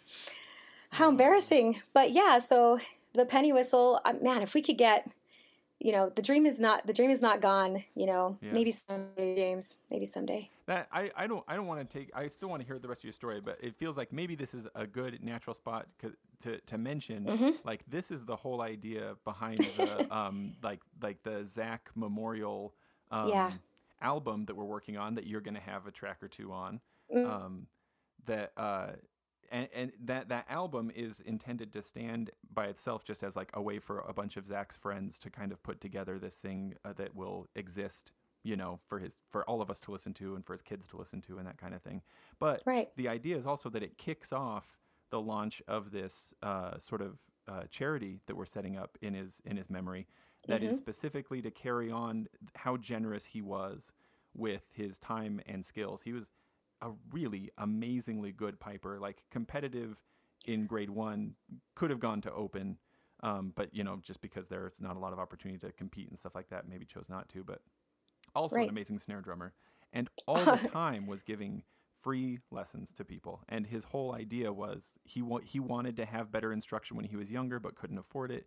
So he's Mhm. just like giving, giving, giving, giving constantly. And so the whole idea is like if we can gather money through albums and, and events and stuff like that, then we can pay for people's tuition to go to piping schools or to get their Yeah. drums and sticks, or excuse me, their pads and sticks or their practice chanters Yeah. or whatever to remove those cost barriers because that's what he was doing when he was Mhm. alive. And so um, there. Yeah, and he was also encour- no, it's okay. And he was also encouraging about like going the next step and like Yeah. getting that professional, you know, um, education in Mm-hmm. the bagpipes and in the drumming. And you know, he would always be like, you know, be there for resources and like, here, look this up, and here you can go here, and you know, the ones that he had done himself. Like, I was always so amazed at how good he was, and like, what are you doing in Utah? yeah, like honestly, like don't. I love our I love Garden Valley Pipe Band, of course, you know, but Love. he could have he he did at times travel to compete with higher grade bands, and that's where he could Mhm. have been spending his time, but he chose not to focus on furthering getting more medals for himself. He Right. spent all of his time with with us folks, you know, Ah, to lift which the is rest of us. yeah, just like now every time I think about him, I'm just like he was just so singularly unique in that aspect. Like I don't know anyone like him. Yeah. Yeah. Yeah. Yeah, well let's let's get this Kickstarter going then and um, hopefully whatever I can do to help out and Yeah, I'll Uh, make sure there are links, adding links some in tracks. the show in the show uh, show notes too. Yeah, we're we're we're raising some money for the album right now. It's going to be great. It's going to come out about the time of in January Yeah. of 2023. That'll that's that's his birthday happens to fall on Burns Night, so that's very convenient. And then Ooh. he passed away just a few days after, so it's all kind of right around Yeah, the same all same the days. same time. So we'll uh we'll release the album about that time. But all right. but do you, can you can you still tell me more stories, or have I taken too much of your time? Um, I'm fine to Okay. keep. So I have a. So the only reason I'm able to do all this stuff, I have a very supportive husband. He's kind of an introvert, and so he knows that I need to like get out there and be seen and entertain people and talk. And so You two are a good yin yang kind of couple, huh? very much so. And like I could talk forever about my husband and how crap and ties into all that geeky kind of a medieval feel stuff that our family culture's kind of definitely gone that way. But I know you want to hear about Evermore, and we. I do. So, so, I'm so sorry. No, no, no. I want to taking me this long to get there. been- yeah, I want to hear everything that you've already told us as well. So no sweat. So with no no rush, just carry me, keep carrying me along the timeline. All right. How we get there. Here we go. Okay, th- we jump back into the story. This is where the story really. Okay. Wait a sec. Wait, wait, wait. One sec. Wait. We we got an internet Oh. thing here again. I laughed too loud. That's what That's it was. it. You scared the GBs off. Okay. I think we're good now. Go go ahead. We're, we're jumping Sure back thing. in. Okay, so here we are. My husband has a master's degree. I'm teaching for the school um, district, and we've been following the um, the Evermore Park. You know, just kind of like it's been talked about on Facebook, and all our friends are kind of excited about it. It's just going to be this immersive theme park where it's like D and D in real life was how they marketed it, and we were seeing like steampunk costumes, and they went to FanX. And so they opened up the fall of 2018 hmm and um, I love dressing up. And so we put together you know, a couple of costumes, and for date night, we went to Evermore theme park for date night. Like in the early days, like when they first were opening up. And the and there were pumpkins everywhere, but even then, it was so magical just to walk in there and see these buildings and the lighting and the even the smells. They like were pumping in smells, and they had you go on quests, and it was the funnest date night. Arts and it's like you know we were we I shot I I was so competitive I'm like I gotta get a bullseye because like you have to get a bullseye in arch uh, archery or axe throwing to join the Black Hearts but you know they would really be like kind of you know forgiving be like oh close enough you know you can still join Right. Yeah. and so it was so magical and I'm like Cooper we gotta bring our kids here our kids would love this Yeah. and so we brought our kids the next time we went, you know, in that fall. It was kind of expensive to take a whole family because, like, I think the tickets were like between twenty and thirty dollars at the time. And I'm like, this is Utah County. Right. We got a lot of kids, Yeah, so a lot of kids. We, my wife and I finally took our kids for the first time just a couple weeks ago. It was like that was awesome. Oh, we should go all the time, but maybe we can't because it is Right. a little. we'll go as I know, I know. So- right, right. And uh, back in those days, I mean, when they first started out, they were just, I don't know, just it was so magical and fun. And so we took our, our kids there. And then, you know, they did their winter season, which was Aurora, which was kind of a Christmas season. And we went Mhm. again with our kids and just had a blast and just got way into it. And the characters were so fun. And then my husband saw online that they were opening tryouts, you know, to be a cast member. Mhm. And he's like, you should do it. And I'm like, I want to so bad, but there's no way I'm going to make, I mean, these were like really talented people and, Yeah. you know, they were, you know, highly acclaimed. And so I'm like, no, no, I'm too embarrassed. No, no.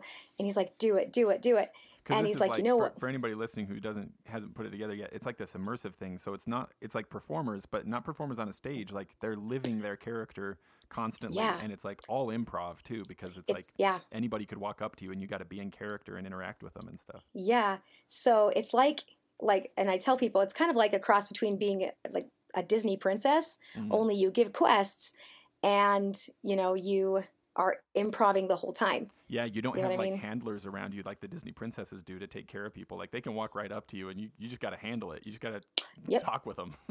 Yep, you just yep. But it was it's was, I don't know, I'm just getting so excited just talking about. It. I can't even think straight, and so I was like, okay, um, I'm gonna do it, Cooper, because and he said you should take your bagpipes. Mm. And like play for them, and I'm like, no, that's that's going a little too far. That's going to make me, you know, a little too weird. Like that's presumptuous. Like, and you should hire me because I play the bagpipes. Mm. Well, turns out, um, I, I it's a good thing I listened to him Yeah. because I showed up there and had my bagpipes with me and my penny whistle. And at the tryouts, they just asked me, okay, well, is there anything you want to show us? And I was like, yes, I want to play my bagpipes for you. So I pulled up my bagpipes and I played Star Wars, the theme song Oh. Star Wars on them. Interesting And choice turns- for for the sort of like medieval fantasy themed park.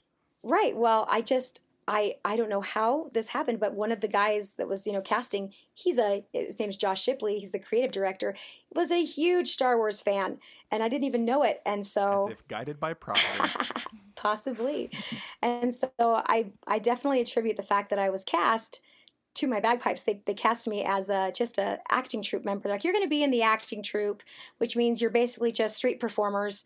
And they didn't even give us names. Um, actually, they said you can come up with your own names Hmm. and backstories. You know, and some of the characters they would give names and backstories too. But for Yeah. us, they're just like we just know we need an acting troupe of street performers that kind of have miscellaneous talents and can you know just entertain people on the streets. like jugglers, uh, Yeah. fire dancers, and bagpipers. Yep. Little little skits and little you know eh, dancing and all kinds of stuff. hmm And so, yep, that was what I did with my bagpipes, and and the rest is history, as they say. And so the, the character name you came up with, of course, was Piper. Piper, classy. Oh yeah, And there, so I'm gonna put several uh, links in the show notes to some videos Mhm. of you of you in the park performing and stuff like that. Sure it's, thing. It's super fun, and anybody who can make it to Utah to go to Evermore Park, I do recommend it. It's a, it is a ton of fun. Hmm Um, did you ever play in Vander's Keep, the restaurant there on site, or was it all in the park? Okay, so there's the Vander's Keep is kind of a separate entity, but Right. the same. So yeah, I never, as an actor, as a character, um, let's say cast member, Mm. um, I was cast to be in in park, you know, in the outdoor park. Right. And Vander's Keep is kind of its own separate thing. They do have um, Irish bands come and play. I have a couple of friends that uh, play in those, um, like the Real Folk and stuff. And no, I just never really got. I wasn't in any of those bands, Mhm. and I was just always performing as a character. Yeah. You know, when I would have been doing that, and so Yeah. yeah, I never got a chance to perform in Vander's, but it's a it's a wonderful restaurant. It's beautiful. The atmosphere is great, and the live music is fabulous. Yeah. So Yeah. Super cool. So you you're not currently performing at Evermore Park. Is that because the seasons changed and so they've they've like rotated stuff out, or have you just got too much stuff going on? Well, no, I'm so embarrassed because like I've been working with Evermore pretty much every weekend, you know, for the last since last Because I, th- I thought I saw. Did you put something on Facebook or something that was kind of like a oh I'm so sad like you know because so but I you know I, did you- Yeah, did, did you um, quit or something or what's up there? man, it's just a it's it's so interesting because like I don't know how I've been able to do this um, the last couple years. I've had a full time teaching job. I teach youth theater, um, and I've been working at Evermore, Plus and I have five of kids. Yep. and I actually um, for my for my religion, you know, I have different callings that you know I take my time up and I, you know, do temple stuff and. I'm a temple worker, and so I was just like, "How do I do all this stuff?" But I couldn't Each give anything one of up. the things that you just listed is like a full time job, so it is I know. remarkable that you. And the only reason I could do it is because my family was really supportive. And every time I would go to Evermore, you know, my husband would watch my kids, and my kids would be so excited for me. They're like, "Tell us what happens!" And they got way into the culture of it, and you know, they would create costumes and bring trinkets to trade yeah. with the characters, and we all got so into the culture that it was like a family thing, and they would come when they could. Yeah. Um, You know what I mean? So it was like our happy place, and um, and so that was the reason why I was like able to keep doing it. And um, just recently, in the middle of the summer season, I was I've been you know I was cast as the barmaid. It was so fun. It was still very fun. And just halfway through the season, one of my kids was like, "Oh, do you have to go? I wish you could stay with Mhm. us." yeah. I was like, "Oh, wow! It only took two years. You know, Yeah. almost three, you know, almost three years. Three years now." And finally, my kids are like, mm, "We kind of need mom to be physically Yeah. available more." And so I'm like, you know what? I just have a feeling that I need to take a break, take a very long, you know, break, but with the hope that like I can still and and you know they've told me that like you know because I've been there for so long and they know me and hopefully I've not burned any bridges. Right, right. We've got time. We'll what we get back. So, you know, appearances, you know, every once in a while, just Yeah. a couple per season. We'll see. But yeah, so right now I'm very heavily focused on physically being available for all my kids. Well, t- totally understandable. You know, Yeah. This, this has come up in other interviews here before as well. You know that like so often, and like I've heard like some some of my guests have suggested like you know it might be that people who are drawn to bagpipes are like Mhm. really uh, generally going to be like high achieving people. Like they really want to do great at whatever it is they're doing, hmm and that might actually even feed into this idea that like if you're not doing bagpipes really well like at a high competitive level and and performing Mhm. well and stuff you shouldn't do it at all you know and, uh, and Oh, that's like an internal talk thing that i think we end up having sometimes where what Yeah. we really need to recognize is like there are seasons of life you know and there's a time for different things and if you have to let go of something for a little while that doesn't mean Yeah. forever you can pick it up again later you know so- yeah, that's my watchword now. Times and seasons, guys. Times and yeah, seasons. there you go there you go Yeah. But yeah, I loved my time at Evermore playing the bagpipes. And I wasn't in a bagpipe band, even though, I mean, I kept ties with like Garden Valley and stuff. Um, I'm like, I just can't. There's no time. There's literally no time Yeah. to do it. yeah totally. Um, so I wasn't, so I was only playing my bagpipes like in a very um, kind of a one off entertainment value where I, I would play similar songs, you know, but I wasn't competing. I wasn't learning any very difficult songs Mhm. or, or pushing myself as a bagpiper, you know. However, I did push myself as an as a musician because because I loved performing so much at Evermore. I'm like, I gotta find some more um, authentic instruments that I can, you know, carry around with me. So I bought myself a bodhrán, um, an Irish drum, and I, I learned it, um, you know, on my own. And I bought a couple of penny whistles to replace the ones I lost. And I bought a concert, I bought a concertina, and I learned how to play that awesome and I and I picked up the fiddle. I don't, you know, I, I bought myself one, but I, I'm not good enough to play like in front of people yet. Really, Fiddle's one of those, right? Where like if you're not Hmm. good, it's kind of terrible. sounds so- awful. Yeah. yeah, absolutely. Gotta take a little and I play the guitar. Oh, and I and I bought a little travel guitar. You know, I, I've always played the guitar ever since I was like maybe Oh, mm, fi- but those 15. travel ones, they kind of look like kind of lute-ish kind of thing, Yes. right? Well, no, that's not the one I have. I have like a mini Cordoba, so Oh, it just looks like a little guitar. Gotcha. But I, but maybe I do need to invest in one of those. Uh, there's a guy at Evermore who plays that. He's a he plays a dwarf, so gotcha. he plays a travel guitar. But yeah, so it pushed me as a musician and to just create music. Like I created more music working at Evermore um, than I've ever in my whole life. And I, I write music, you know, I've, I've always written music, hmm but just um, I got so into the story and the characters that I, you know, I just cared so much about it. I'm like, I just want it. I want to do it justice, and I want to entertain people. I want to make magic for the customers that come in, and music. And you know, you'd, you'd hear me say this. This was like my my uh, my quote. It's like music is magic. Mm. Music was literally magic. Part of the plot. One time, we were like, we we healed all the people's brains by having people sing them a song, Mm. and they and then they would get their memories back. You know, just so it would to give you know a quest people could do is, I teach them a song. They go sing a little bit of it to these people, and then their memories are healed. Yeah, you know? gotcha. So yeah, So, That so sounds- Did yeah. did ever did well? First of all, at piping at Evermore, when you did have pipes, was it always Mhm. Highland pipes, or did you use some small pipes too? only ever Highland pipes. I don't own a set of small pipes. Mm. I'm so sorry, Laura. Hang on a sec. I just went Sorry. to download our file, and that was too much for my internet again. Go ahead. Sorry. So only Highland no, no, pipes, you're good. never small pipes. Yes, only the Highland bagpipes. I don't even own a set of small pipes. I've never played a set of small pipes. I'm embarrassed. Oh, there's nothing to be Um, embarrassed about there. Honestly, I, I respect that. That's a sometimes small pipes can be like an easier route for things like those gigs. You know, you have to play for a long time out in the cold, that kind of stuff. Well, I, I'd love to get into it. Maybe I should, you know, buy myself a set for my next birthday. My next- birthday present to me. Next thing, heck yeah. Yeah, but it was kind of cool having the bagpipes at Evermore Park because they were so loud. hmm Um, it was the loudest thing in the park, and so sometimes, um, if the technology wasn't working well, they would use my bagpipes as like a signal to do stuff. Oh, sure. like, yeah. hey, everybody, yeah, everybody meet at the front of town now, and you know, or whatever. Now, now, how did the playing bagpipes with helium? Uh, did that Oh. was that? Did you encounter those the the King of Random people via playing it Evermore? Because I feel like that that all happened at the same time, right?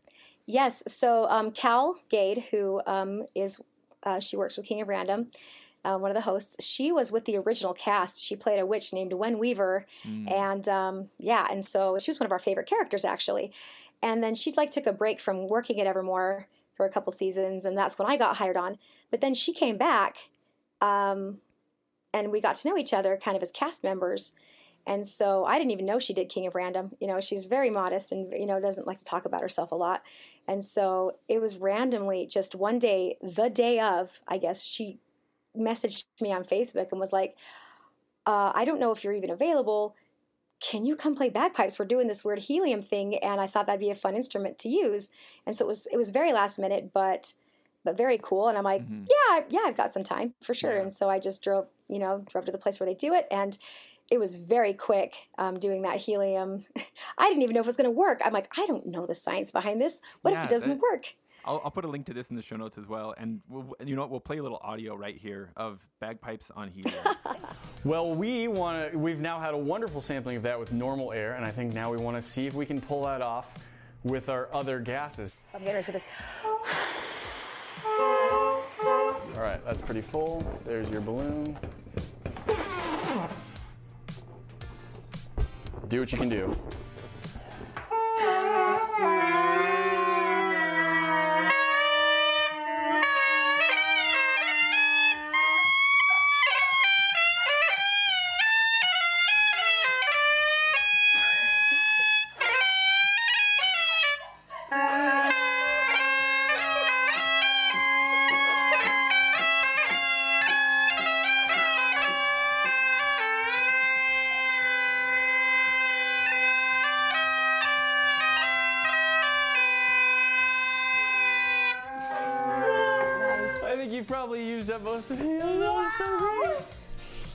Great. It didn't let you stay in a, any one key. I was just like, let's go to six different keys.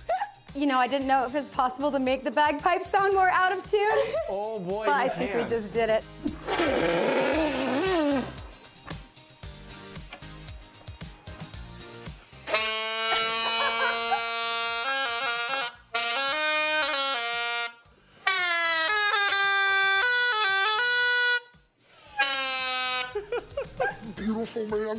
beautiful. Are you? How are you feeling? You like? Oh, yeah, no, this is normal for bagpipers. It'll be interesting if you can notice that it's. That's a ding.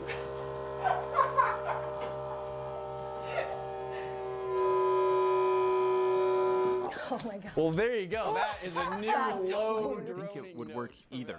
Like, Yeah. it didn't come up in my conversation with Swan when I was telling about this time when I was uh, Mm-hmm. a, a, a rich person's bard for a while. But one of the things that Tony, the the rich guy, wanted to do with bagpipes the first day I met him is he told me that he wanted to try pumping different kinds of gas through them to see mm-hmm. if I remember what kind of gas makes your voice lower. But he was like, I want to It's see like if Yeah, I think it's called like something. hexa hexasulfur fluoride or That's something it, like that. Yeah, something like that. I know there, there's some sulfur thing in there. Yeah. Um, but he, he said he wanted to pump that stuff through it to see if it took the sound down lower. He wanted to do helium to see if it took it higher and nitrous oxide Yeah. and all kinds of other stuff. And I told him then, I was like, I don't know if that'll work because I, I thought that vibration was vibration, you know, so as long as the reed was vibrating, it would sound just the same. Mm-hmm. Uh, your video proved me wrong.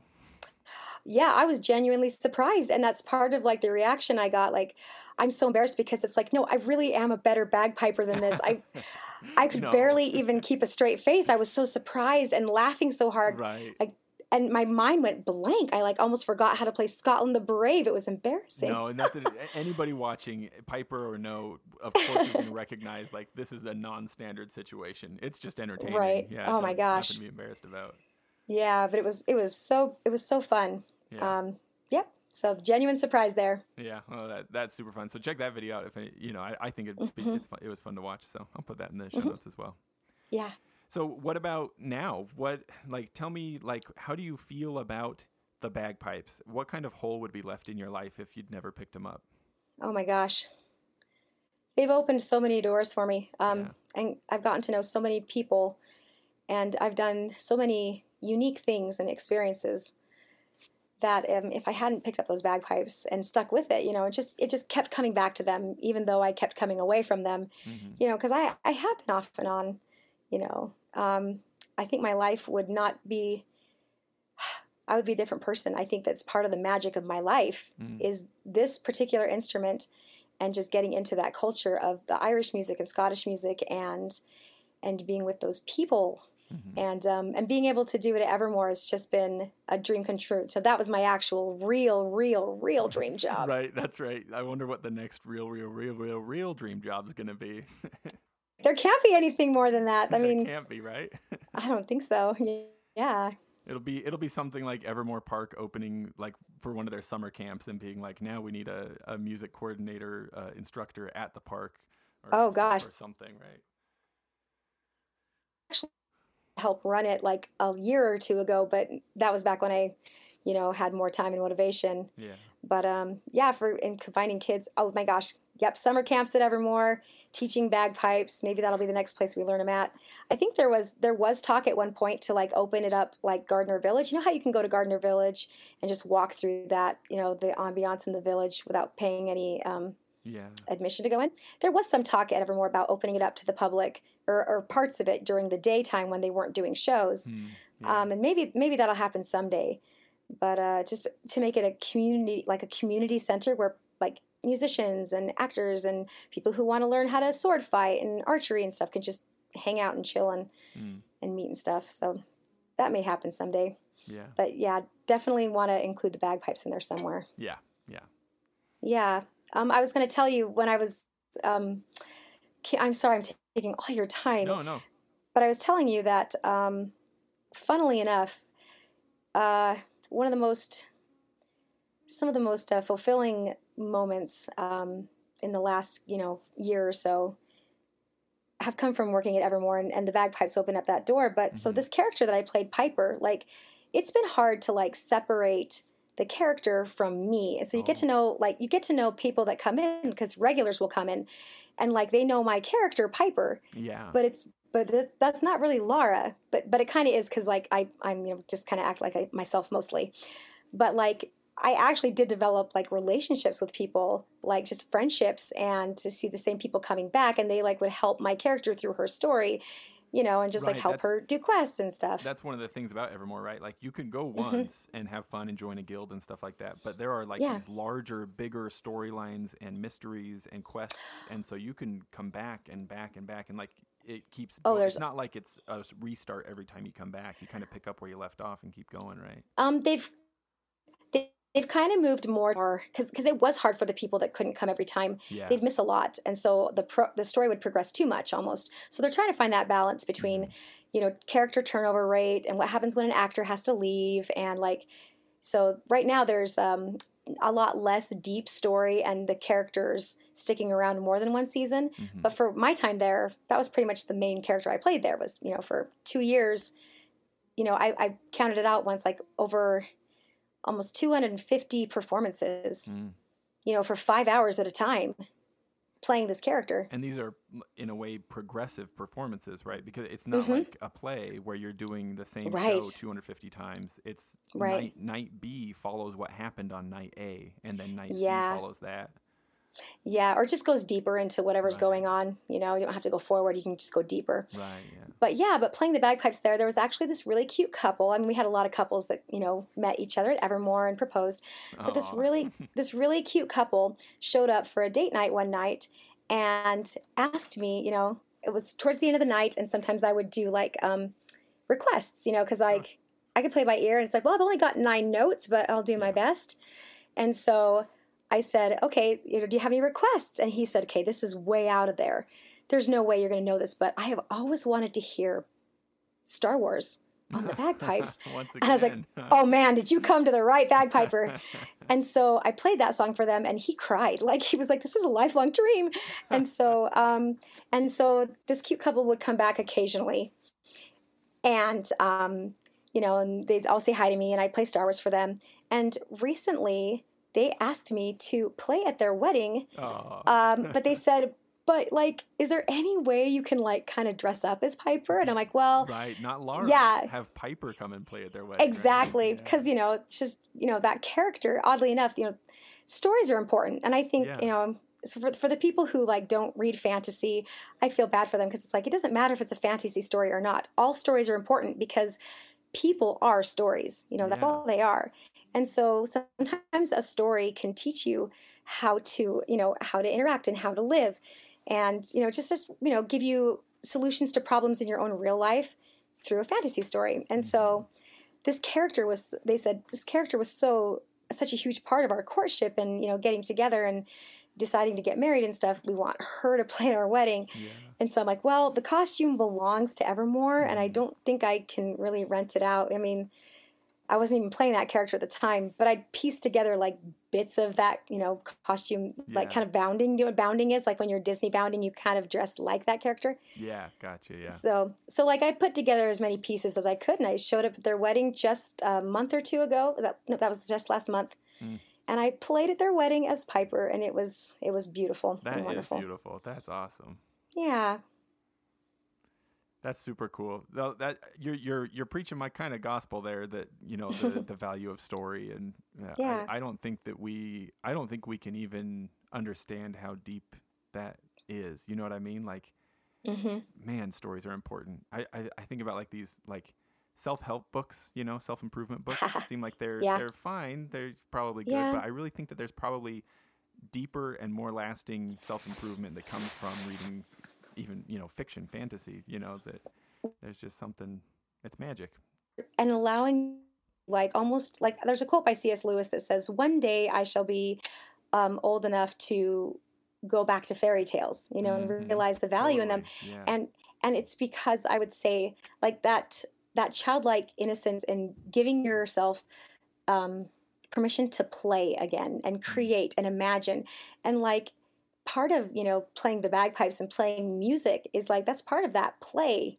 You know what i mean? You get to play literally an instrument but also with whatever culture you're with you know if you're doing it in a band or if you're doing you know it with a theme park like i am or mm-hmm. on on youtube you know just allow giving yourself permission to create and just keep playing. That that's this is that's got to be the best most